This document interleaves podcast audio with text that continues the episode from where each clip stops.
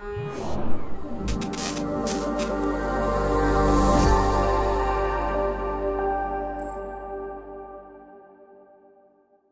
Hey guys, and welcome back to the Rev4 Unplugged podcast. Today I'm joined by Kerry, and today we're going to be talking about good customer service. Now, before we get started, if you watch on YouTube, remember to like, subscribe, and pop any comments in the box below.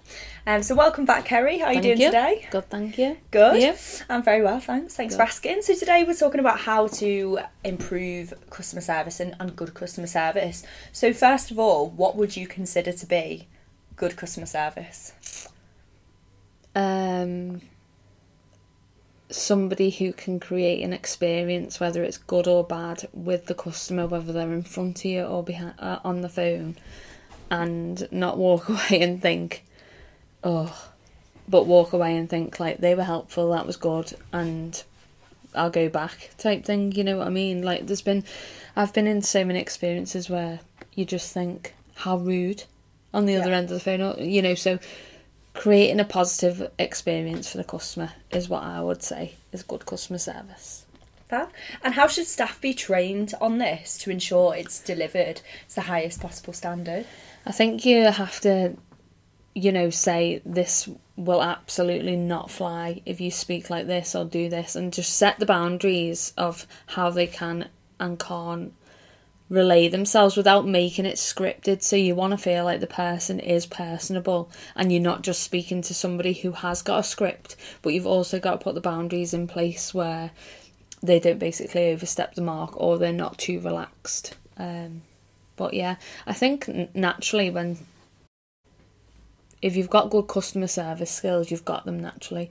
Um, so as a business, just setting out your image, your tone, your morals, what you stand for, and making sure that they're basically drummed in from the beginning.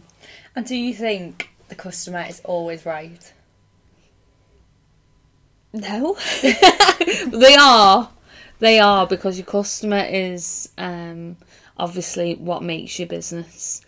Uh, but you know what? You do come across sometimes where the customer isn't right because it's not necessarily what you want it. Oh, I don't know. It's hard because they are always right, but they're not. But they're always right in a sense that you have to say that they are always right and find the best possible solution for them.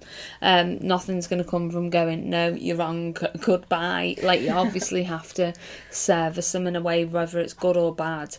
Um, but so, yeah, the customer is always right, but you will come across times where you think that they're not. I think we've all experienced Yeah. that. Um, and is is customer relations something that can be taught, or is it just something that you think comes naturally? Well, it can come naturally, but it can also not come naturally. Like I've got friends that I would think you could never be like customer service because like the social skills aren't there. Maybe they can be developed, but I think you've got to have the like the willingness to you know learn and want to be there. So if you could strip away maybe some anxieties that people have or the way that they come across but that's ultimately changing someone. But if you want to do it you'll do it. Um, so it can be taught but i think for somebody who wants to thrive within a customer service situation they have to have like the basics there naturally i'd say. Yeah. but that's just my opinion Bro, well, thanks for sharing your opinions Thank today you. on our podcast. We hope this is something that you've enjoyed, another short but sweet one. Um, but for now, we'll catch you in our next one. Bye.